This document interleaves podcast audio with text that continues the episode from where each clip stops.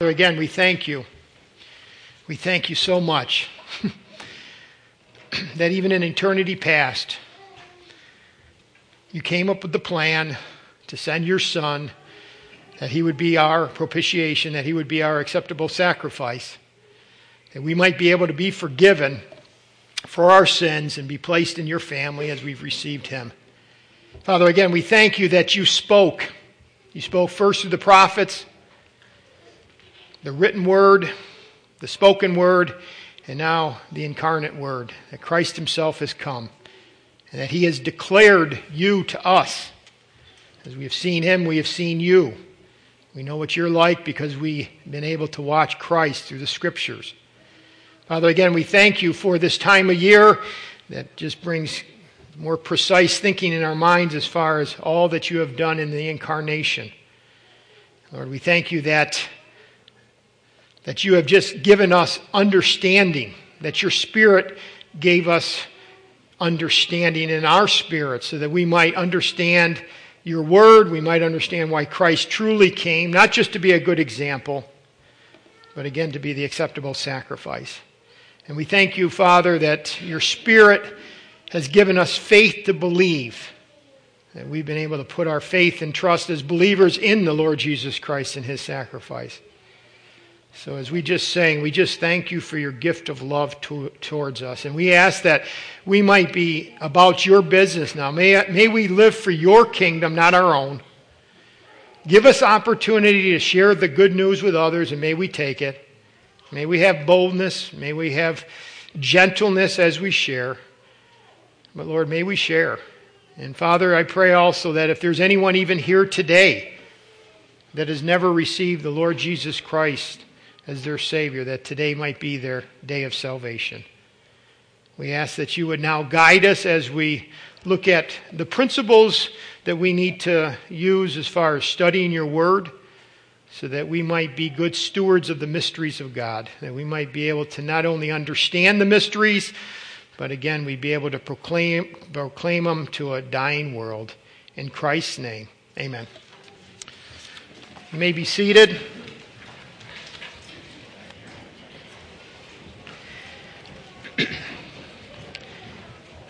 Uh, today we're going to be in a number of passages. Next week we're going to be in Luke chapter 2.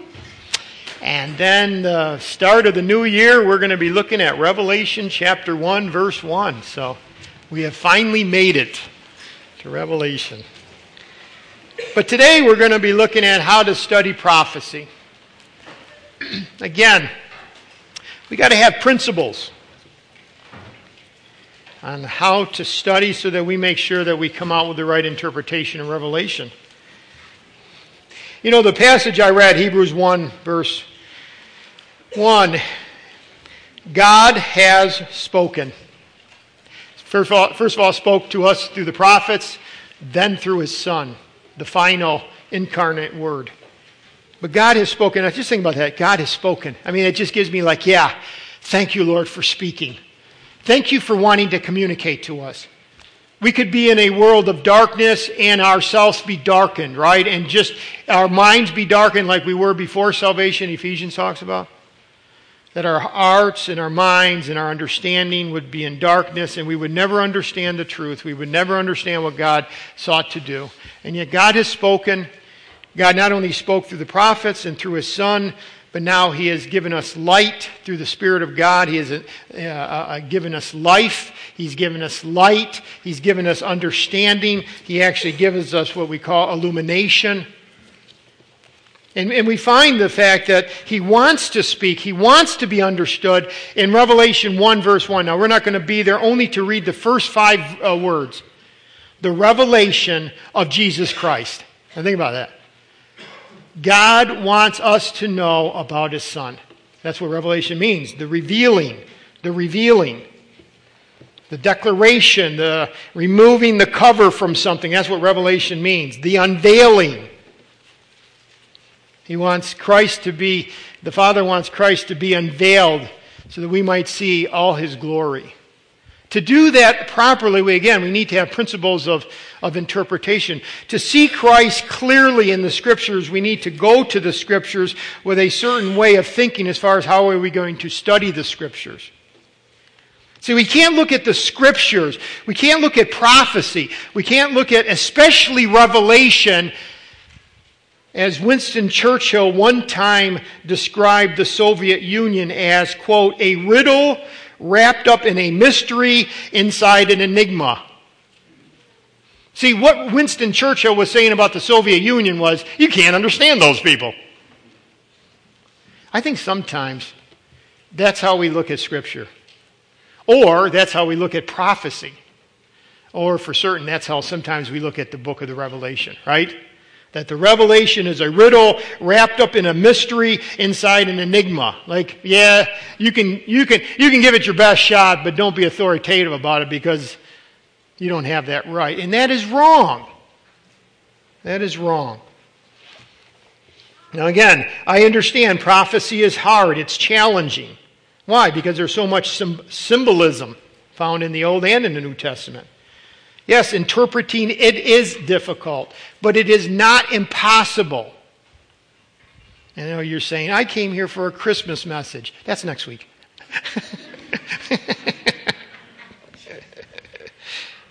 Listen, there's nothing greater than to, to see Jesus Christ unveiled, right? I mean, that's, that's what it's all about. By the way, I, sidelight, not in the notes, but man, I, is, is your Christmas going to be Christ centered? Is it about family and food? Well, those are nice. There are my boys are coming home on Saturday. Yeah, I have been waiting for this for a number of weeks. I mean, just like, and I told my wife, I said, all we always have 12 days of Christmas started yesterday. I said, this year, just whatever you want, just put it on my card, debit card, not credit card. And, uh, no, you know, I mean, and, and you who are older and have kids grown, uh, moved away, you, you know what I'm saying, but it's like, ah, I so want to see those kids. Um, can you imagine the anticipation, though, that, I mean, that we should have for Christ? I mean, let's make sure we don't lose sight of that He is the center. He is the center of our life. He is the center of every Sunday, it should be, every day of the week, but especially during this Christmas season. Sometimes it's, it's sad, but do you remember that story where they had a party? I think I've told it a few times they were having a Christmas party, and uh, no, no, it was a christening for a, a small little baby, and and they um, they, they, they they were going to have you know the baby and and uh, the party and everything else, and uh, the guests started coming in, and and they kept throwing their coats. You know, the the mother said, "Well, just throw the coats on the bed." And so the, you know, the, the people as they came in, you know, this was about the baby, you know, and, you know, where's the baby? Well, you know, so, so they took off their coat and, you know, it was a cold, you know, winter night and they threw the coat on the bed and the next, and, you know, visitor after visitor, where do you want me to take my coat? So just throw it on the bed. And after about a half hour, they, you know, the party was ready to start and they, they looked, wait, where is the baby? The baby was on the bed and it suffocated. Now, I know that's, but you know what? I'm just saying that for this reason. Sometimes I think Christ is on the bed and we suffocate it with all the trappings of Christmas. You know, let's make sure that Christ is always the center, always the center of uh, what we are about, and especially during this Christmas season. The revelation of Jesus Christ. So the Lord has given prophecy not to confuse us. Let me say that. It's not to confuse us or to hide the truth from us, but to help us understand it and be transformed by it. That's why prophecy has been given. Not to confuse us, not to be like that game at the uh, oh at the fair. You know what is it? This muskrat? What is that? Where you hit it and then you have to hit it and it, whack-a-mole. That's it. Thank you. Sometimes we feel like prophecy is like that. Got it. Nope. I guess that's not true. He wants us to get it. It's going to encourage us. It corrects us, it challenges us, it transforms us. In other words, prophecy, which again, prophecy is nothing more than a declaration of something to come. Much of Bible has already been um, fulfilled. Prophecy has been fulfilled. But that is supposed to encourage us and, and uh, commit us to the Word and give us conviction that it's true and give us confidence in the Word and confidence in our God. And, and that's, what, uh, that's what prophecy and fulfilled prophecy and, and, and that will happen if we have sound biblical principles that are bringing us to the passage, to the Bible, and then we're learning and we can have confidence because we know that the principles we're using are proper. So you're going to come out with the right interpretation. Well, let me, let me give you some principles. You remember the little um, adage give a man a fish, you feed him for a day. Teach a man to fish, you will feed him for a. Right. We want to make sure that we're all able to feed ourselves properly on the scriptures. One commentator wrote The watershed issue in understanding all of Scripture, including Bible prophecy, is the method of interpretation one adopts. We call this hermeneutics. So, again, when we say hermeneutics, it's nothing more than the principles, the, the principles that we use to study the Scriptures. Okay? It's the study of the principles that we use to study the scriptures. Hermeneutics. The basic principles of interpretation that one uses will inevitably lead to certain conclusions about what a specific text or even an entire book of the Bible means. So again, what you use for the, you know, to use for interpretation is going to lead you to a conclusion. I always think of it like a, a, map. Let's say I wanted to go see the boys in Rome, Georgia. That's where they're living, right near Rome, Georgia. And you give me a map. By the way, no GPS. That's cheating. You got to use map. Um, by the way, how many of you love your GPS? How many of you just say, man, that has made me so free? but let's say you had a map, but you didn't know how to read the thing.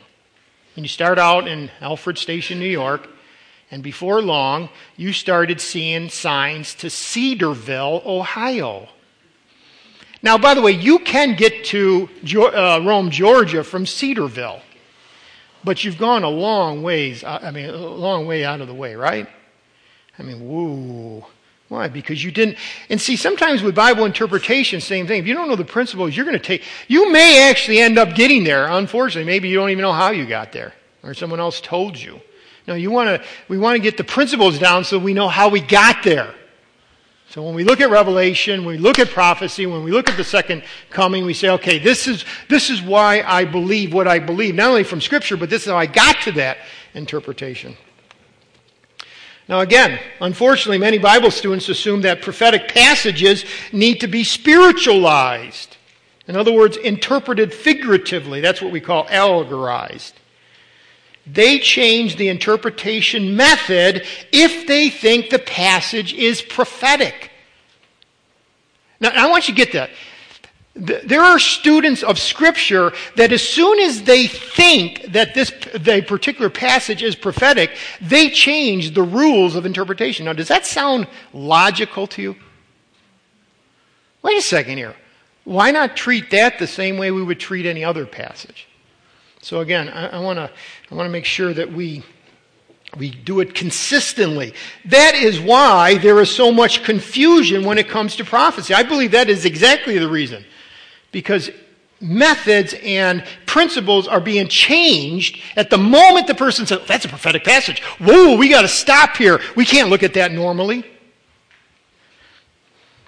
Roy Zuck, a professor at Dallas Theological Seminary, comments on the danger of using a different hermeneutic for prophecy. You know, this, there's a danger in this. Quote, nowhere does scripture indicate that when we come to a prophetic portion of scripture, we should ignore the normal sense of the words and overlook the meanings of words and sentences. The norms of grammatical interpretation should be applied to prophetic as well as to non-prophetic uh, prophecy. End quote. So the whole point is this. We need to be consistent. We need to be consistent in our interpretation. And with all that intro being said, let's go to the different principles. Principle number one, and this is, by the way, the queen of principles. This is the, this is the, the most important of the most important when it comes, well, actually, that one, and there's one other, there's a prince too, but there's a queen. This is the queen. Um, the first one is this interpret prophecies literally. We call it the literal principle. Again, of all the rules, a literal interpretation is the heart, the core, the crux. But again, unfortunately, this one is so often misunderstood. And not only misunderstood, often misstated. And I'm going to spend a few minutes here because you'll even read prophecy books and stuff, and, and, and they'll misquote and misstate exactly what the literal principle is. In other words, interpret prophecy literally. Um, this last week, we, uh, we had to cancel home group. And I got on Facebook, I think it was. And I read, by the way, I'm not a Facebooker. I can, I can barely, you know, find my, my wife, my, my, my daughter always asks, like, what's your password? I don't know. I mean, it's supposed to be automatic, you know. But Corey had put on the, the uh, Facebook page, sorry everyone, remember, six o'clock at the Prince's next week for our Christmas party, period. Bring a dish, period. Now you say, well, what's, well, I was thinking, I, I almost brought a dish here.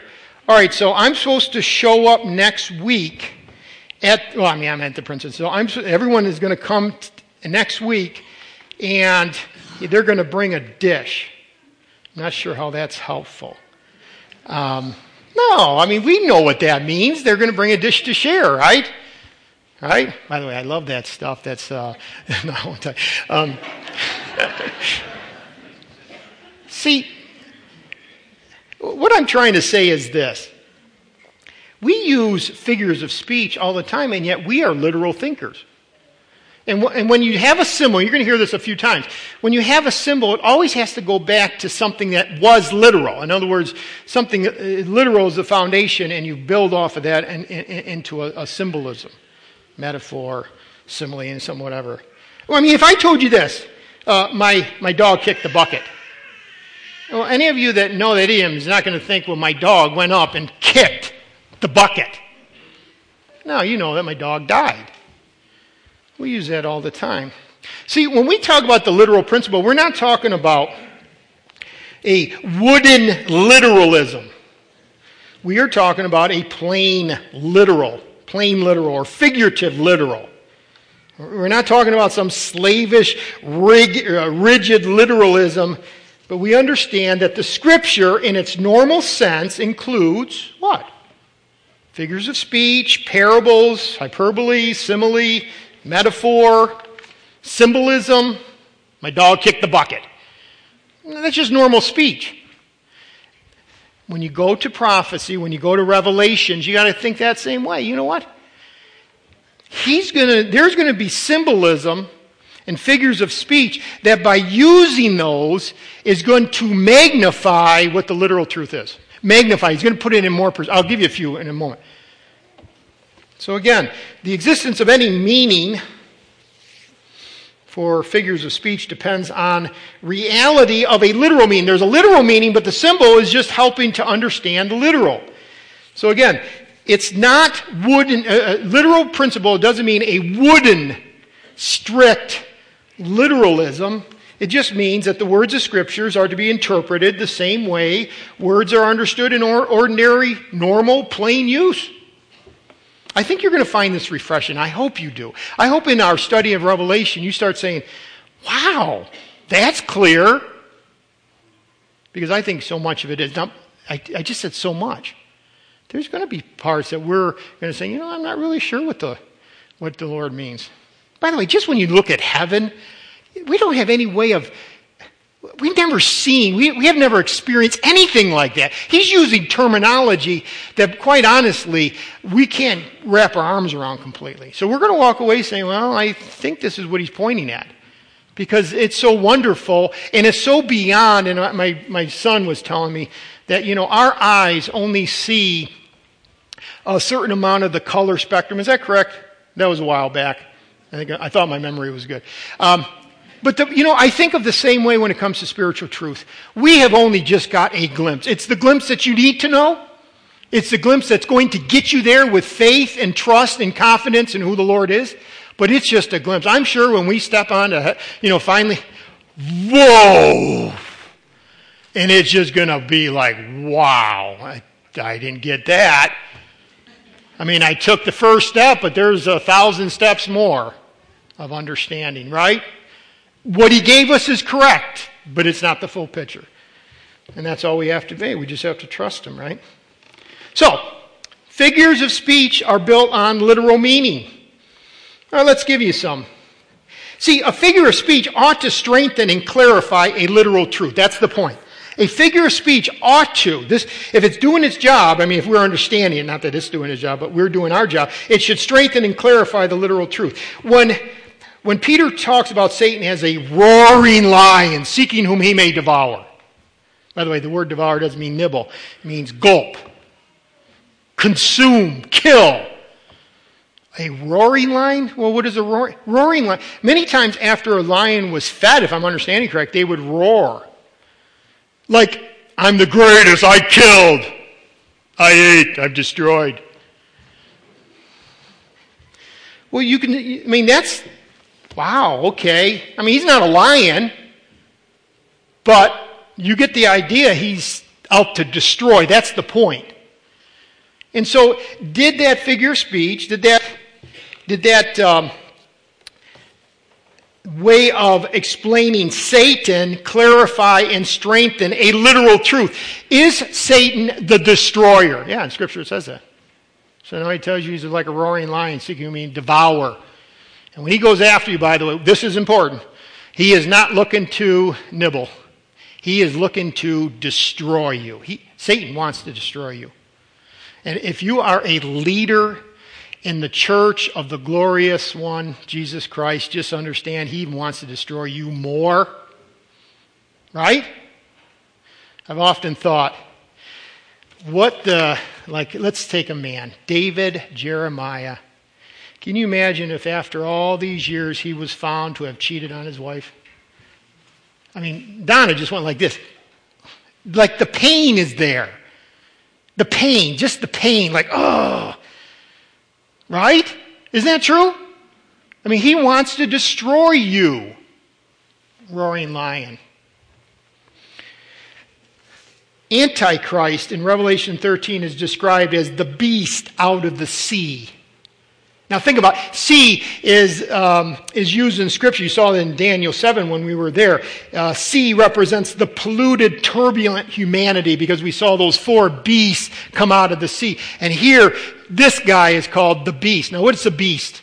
Non-feeling, just ready, to, just out for himself, like a beast. Take a beast. You know, take the lion, take the bear. They just destroy and that's how Antichrist is seen. Not like a man, he's just a beast out of the sea. I mean, it just gives you that vividness. Well, a strict literalist would say, well, what do you mean he's a beast? What do you mean Satan is a lion? No, no, we understand. Oh, I love this one. Christ is identified by John the Baptist as the Lamb of God. What? John saw Jesus coming towards him, John 1, and what did he say? Behold the Lamb of God who takes away what? The sin of the world. Now you think about, okay, he used the word lamb. What am I supposed to picture Jesus as the lamb? As a, no, no, like a lamb. Eh, I'm sure the Jewish people in that day and age would have gone right back to Isaiah 53. And in verse 6 it says, All we like sheep have gone astray. We have turned everyone to his own way, and the Lord has laid on him the iniquity of us all. Next verse, he was oppressed and he was afflicted. He opened not his mouth. He was led as a lamb to the slaughter, and as a sheep before its shearers is silent. Right? So when, when John, behold the Lamb of God that takes away the sin of the world, he's just that, using that, the Lamb of God sacrificial system. Christ would come. Christ would come. Christ has come. And he's going to be like the sacrificial, he's going to be the sac- sacrificial one. Whereas all these lambs, the millions of lambs before that, could not only but cover sin, he was going to take away the sin. Behold the Lamb of God that takes away the sin of the world, right? And so here we have figure and a description of Jesus Christ as the Lamb of God. And it was so poignant, so specific. He takes away, he doesn't just cover. He's pointing to Jesus as the substitutionary atonement, the one who's going to be able to give the final sacrifice. And, And again, let's, let's test what my, um, my first thought was. The figure of speech ought to strengthen and clarify a literal truth. Did that just do that? Like when you hear he's the Lamb of God who's going to take away the sin of the world, did that strengthen who Christ is? The fact of the atonement? Again, that's, that, that's how we, that's what I mean when I say uh, the literal principle. David Cooper states that what has come to be known as the golden rule of interpretation. When the, I like this, when the plain sense of Scripture makes common sense, seek no other sense.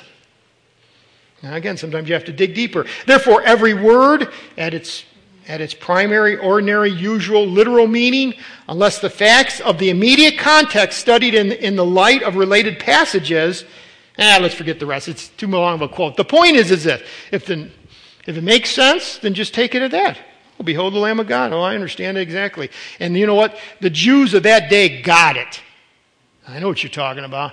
You're saying one's coming that's going to be greater than all those sacrifices. By the way, the animals, were they, were they guilty? Those little lambs that were slaughtered? No. They were innocent, yet they had to be perfect, right? They had to be perfect in the sense of, uh, as far as their physical, no blemishes.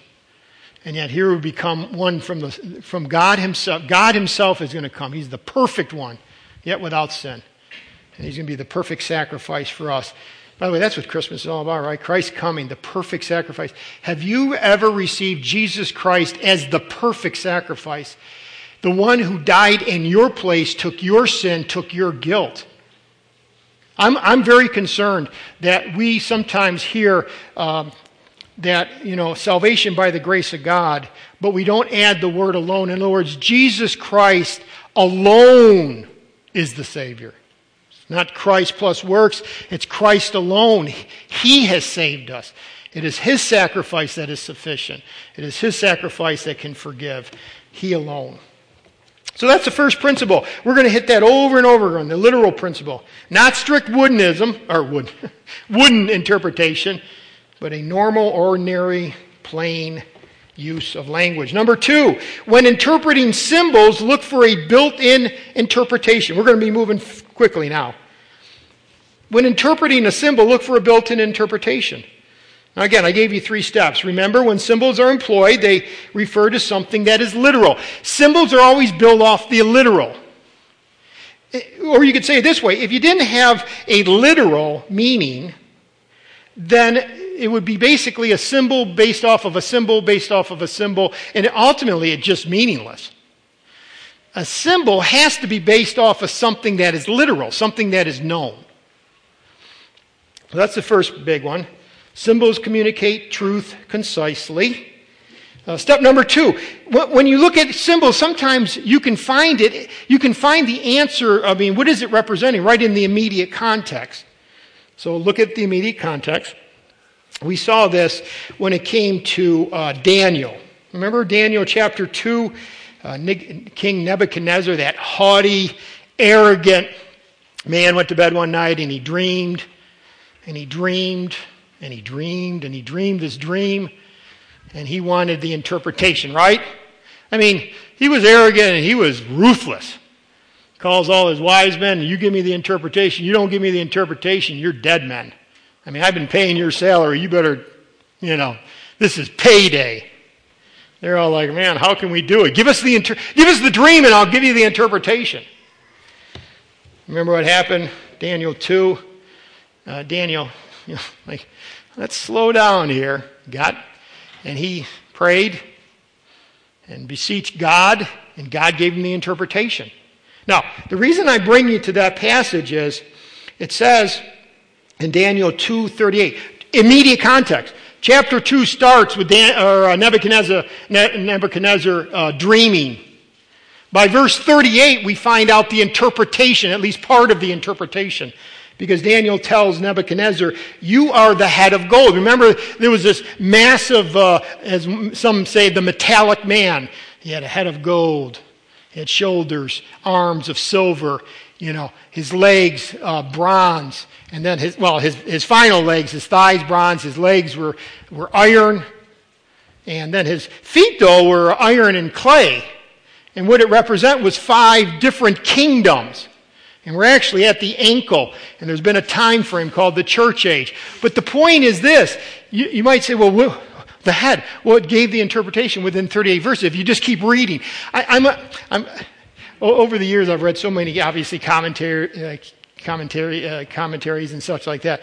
And what's funny to me is how often the answer to questions are just found in the text, and yet the commentary, it's almost like he's writing and not reading ahead, like right there's the answer. And so often you're going to find that. You're going to find that over and over again in Revelation. Question asked, just keep reading. Um, actually, Revelation chapter 1 is an example of that. Remember when it says that Jesus is walking among the lampstands, lamp, uh, lampstands, and he holds the seven stars? Just read to the end of the chapter. It says, well, the lampstands are churches, the stars are the messengers. So, you know, immediately the, the symbols have meaning even within the context, just the immediate context. Now, sometimes you have to look at a larger context. That's step three. If a symbol has no clear interpretation in the immediate context, then you have to go to the whole Bible or another portion of Scripture.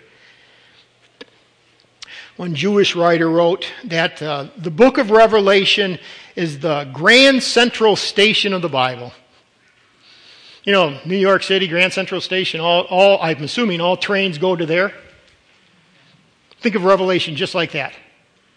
All 65 books that have preceded it go to that final book. What the book of Revelation does then is actually chronologically brings you right through all the other prophecies and wraps the entire Bible up. It's like the grand central station of the Bible.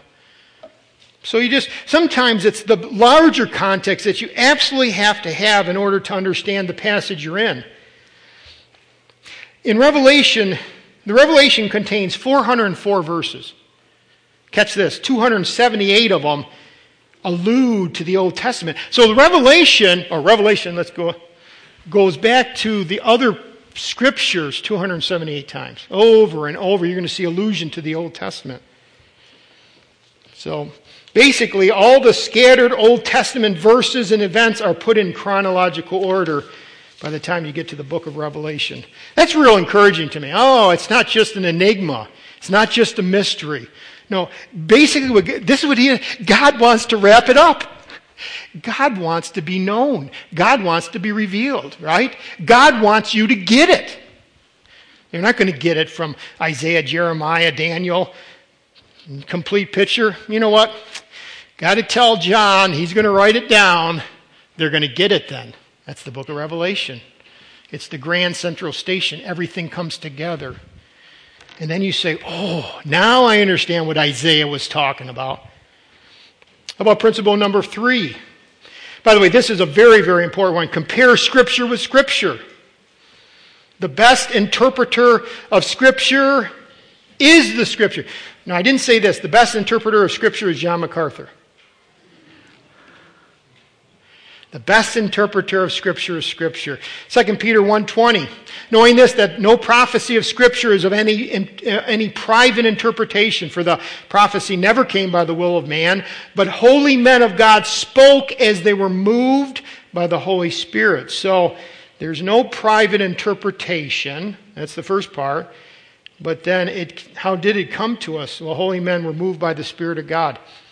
Holy men were moved by the Spirit of God. That means the actual author of Scripture is not the. By the way, did you know that uh, the Bible, it took 40 different authors, 1,500 years to produce one book, right? But that one book was, pre- was produced because they were moved by the Holy Spirit. This is God's book.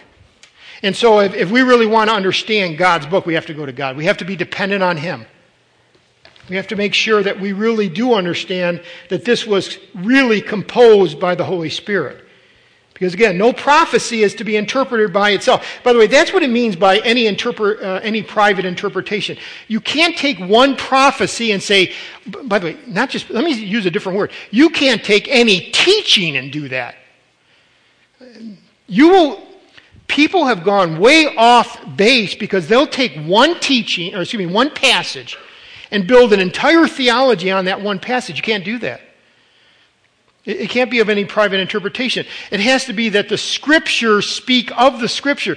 There's only basically one final piece that's really pretty much completely new, and that's the last two chapters of Revelation. 21 22. Heaven, really, you haven't seen much of that. A little bit Isaiah. Beyond that, it, I mean, it's, you know, if, if you want to say new, Scripture has to interpret Scripture. When you see Antichrist, well, we've seen Antichrist. We saw him in Daniel 7, Daniel 9, 2 Thessalonians 2, but then finally we see him the beast out of the sea. But you saw him. You saw him at different places throughout Scripture, and now he's just putting a little bit more understanding on who this guy is. Tribulation, we saw that in Isaiah 24, if you go to Isaiah 24.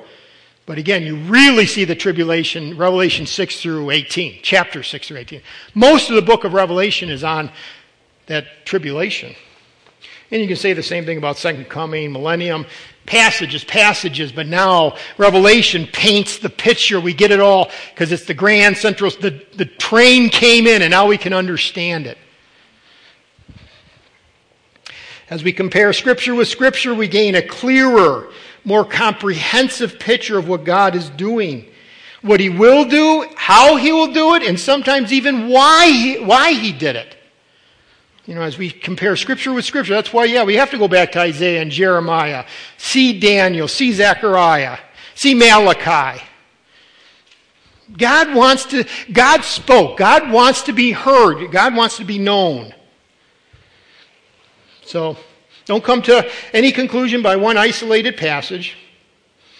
No single prophet received the entire picture. And I would say this it takes a lot of hard work. It's what we call progressive revelation. God gave us a piece, then He gives us another piece, and gives us another piece, gives us another piece. But by the time you get all 66 books together, okay, we can understand what, what God is doing. Don't understand everything. We don't understand everything, but yeah, I understand.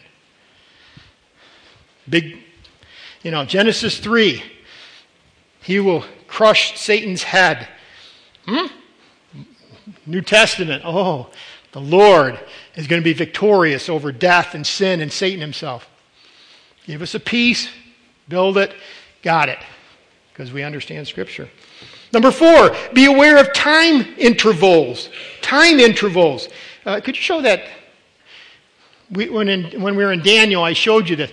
Many times Scripture is like this. Now, this is referring to the, the um, the leg and the ten toes, the, the Roman Empire and the revived Roman Empire. But just think of this.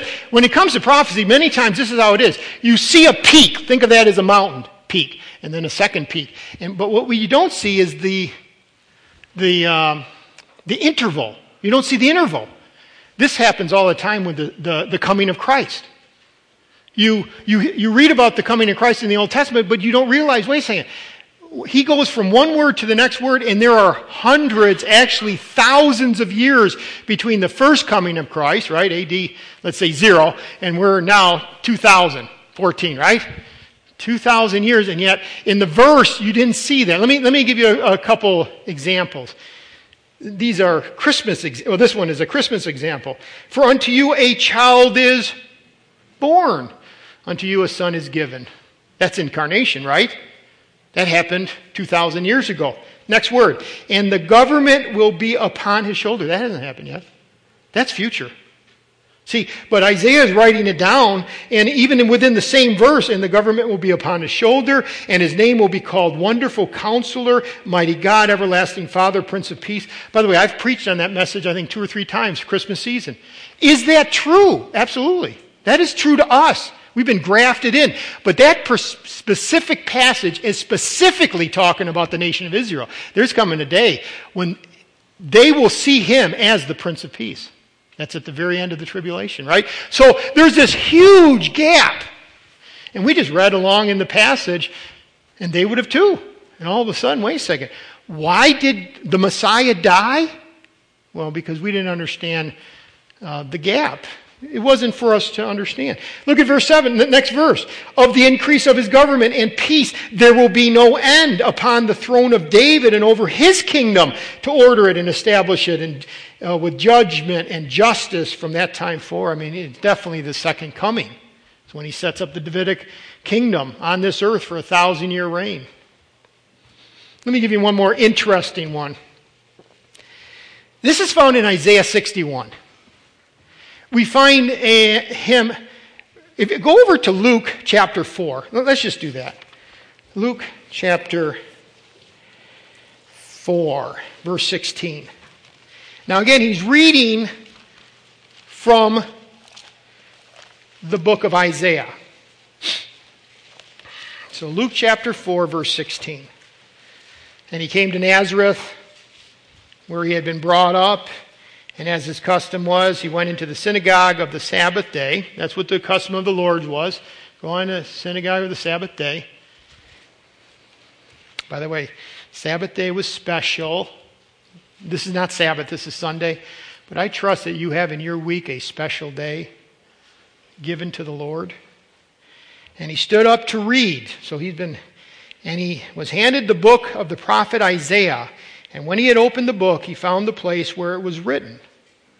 And he's reading, I'm telling you, out of uh, Isaiah 61. It says this exactly The Spirit of the Lord is upon me because he has anointed me to preach the gospel to the poor. He has sent me to heal the brokenhearted, to proclaim liberty to the captives, recovery of sight to the blind, to set liberty, uh, at liberty those who are oppressed, to proclaim the acceptable year of the Lord. Then he closed the book. Now, notice what they happened. And it gave it, and gave it back to the attendant and sat down. And the eyes of all those who were in the synagogue were fixed on him. And he began to say to them, Today this scripture is fulfilled in your hearing. It's a passage from Isaiah about him. Now, this is why their eyes were fixed on him. Because he never finished the verse. See, the rest of the verse is this and the day of vengeance of, of our God to comfort all who mourn, to console those who mourn in Zion, to give them, uh, them beauty for ashes, the oil of joy for mourning, the garment of praise for the spirit of heaviness, that they may be called trees of righteousness, the planting of the Lord, that he may be glorified. And what that is is second coming. And, and they were like stunned. It's like we never finished. Because all he was emphasizing what? Oh, it's not there. First coming. Today, this has been fulfilled. Their jaws dropped. I thought I was waiting for a, a Savior that was going to rescue us. No, that's coming. That's coming. Someday, the rest of that passage will be fulfilled to the Jews. When Jesus Christ comes, and every eye will see, and every heart that is left will repent of the Jewish nation. They, they will return to him. The first and second coming is a huge, where you see this all the time second coming. First coming, second coming. Last principle, the law of double reference. And I don't even have time for it. If you look at Isaiah 7:14, it says that there's a behold, a virgin shall conceive and bear a son. Double reference. I believe that in Isaiah 7, he's referring to Ahaz. I believe there was a virgin, a young woman, who had a child that was assigned to the Israel. But, but in Matthew 123, what do we see? Jesus Christ wasn't born of just a young woman, he was born of a virgin. And it was a miraculous conception, and he's the fulfillment of Isaiah 7:14. So sometimes you have the law of double reference. Because of time, let me just cl- conclude with three quick conclusions. First of all, this we should be diligent and dependent. Diligent and dependent. Second Timothy says, Be diligent to present yourself approved to God. The word diligent there means to exert yourself. Make haste and exert. It's kind of a double thought. Exert yourself, but do it quickly. Give yourself all to it. And as we uh, uh, approach the revelation and prophecy, exert yourself. Put some energy into it. If nothing else, I would encourage you to read the book. Read Revelation. Start just reading it. You know, every day, just read a chapter. But exert yourself. That's diligence, but also dependent. Remember, it says that men of God didn't have their interpretation on their own. It was as they were what? Moved by the Spirit of God. It's the Spirit's book. We need to have dependence on Him. And we'll say more about that later. So we should be diligent, human responsibility, dependent, God's sovereignty. This is the second thing I would say. We should be confident, not arrogant. Confident, not arrogant. Again, the Word of God is authoritative. And I believe this we need to speak and we need to teach authoritatively. But that doesn't give me or anyone else the right to be arrogant. We need to be confident, not arrogant. We can arrive at a clear, I'm going to say this, we can arrive at a clear, consistent interpretation of the future events. We can do that. And our, our, our minds ought to be settled. They ought to be firm. There should be conviction on future events. I, I'm not going to back down. I don't believe God wants us to back down on that. It is good to hold strong conviction and views about very, various aspects of the pro, of prophecy. Again, like we saw last week, it gives us comfort and confidence and commitment to God and His Word. But we must not be arrogant. 1 Corinthians 8 says, knowledge puffs up. I, I, I, this, is one of the, this is one of the main keys of not getting arrogant. Let the Word of God, the revelation of Jesus Christ, transform you. When you see His glory, it doesn't make you arrogant, it makes you humble. Right? So, really, I'm not going to Revelation to try to figure out who the beast is out of the sea. He's an antichrist. He's an ungodly man that will be thrown into the, the, the, uh, the second death, right? The, the fire of hell.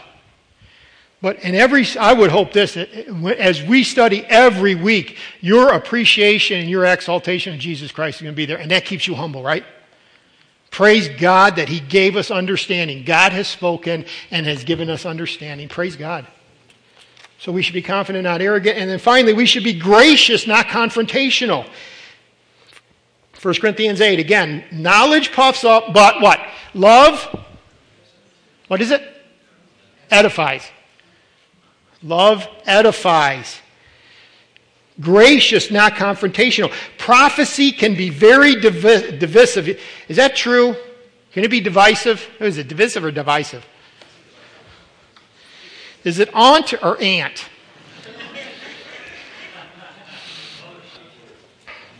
It can be very divisive. We have to avoid becoming angry with, condescending to, or confrontational towards those who hold different and various points of view of prophecy. We have to be very careful there. I do believe you have proper interpretation rules, you come to the right conclusions. That gives us no, that gives us no uh, out to be arrogant or confrontational. Justin Martyr, that well, he was martyr. That's why he's called Justin Martyr. he was martyr back in the first century. First century, that's what, 1900 years ago, right? Long time ago. This is what he wrote, and I think it's, we'll close with these last thoughts. Now, that's my out. Now, we're going to close. Again, he was an early church father. By the way, he held to a premillennial view. Interesting. They even believed it back then. Christ, again, well, premillennial. Christ will come back for his church before the tribulation. But he wrote this quote, I admitted to, he's writing to someone else, okay, and he's just, he said, I admitted to you formally that I and many others are of this opinion, i.e., that I'm a premillennialist, and believe that such will take place as you assuredly are aware. I mean, he's like absolutely confident it's going to happen this way. He was looking for the return of Christ even then as you assuredly are aware. But on the other hand, I signify to you that many who belong to the pure and pious faith are true Christians. Think otherwise. See, he's saying, listen, but there's a lot of other Christians that are true faith believers, true faithful believers, think otherwise. They think otherwise. End quote. In other words, yeah, there are some others, but I don't have to be confrontational. I don't have to be arrogant. I don't be in your face. You got to believe this. I can't believe you can be. But you can be in prophecy. You can be very demeaning to other people. It's really sad. So, healthy, constructive discussion, debate, give and take are helpful and should be encouraged. But attacking, mocking, questioning the intelligence or spirituality of those who disagree with us is always wrong. We must not allow our egos, our pride to get the best of us. We must hold to our prophetic views. We must hold to them, but we must hold to them with an attitude of love and I believe an attitude of humility, right? Because the, when you see Jesus Christ high and lifted up, what does it do to you but just say, Lord, thank you for giving me understanding of your salvation that I can have in your sacrifice? Hum- humility and love, which is what drives us. That's what drives us to study. That's what drives us to share so that we might glorify Him. Let's stand. Father, again, we thank you that you have spoken through the written word and the incarnate word. We thank you that you want to reveal not only your Son, but truths about the end. And Father, I pray that you would help us to commit ourselves to be diligent, to use the principles at hand so that we might come out with a, a clear understanding of your plan. Lord, we ask that we would do this so that first and foremost we might see your Son high and lifted up and your entire plan, that we could exalt you, that even every week we come together, our hearts would be drawn to worship you for all that you have done. Lord, also that we might, as we study, have a commitment and have conviction of the truth. And we would be quick to share, out of love and humility, your plan with others. Again, of the sacrifice of your Son and of his soon return. We look so forward to his return. So, Father, we ask that we would commit ourselves to these things so that you would be glorified through our lives. In Christ's name, amen.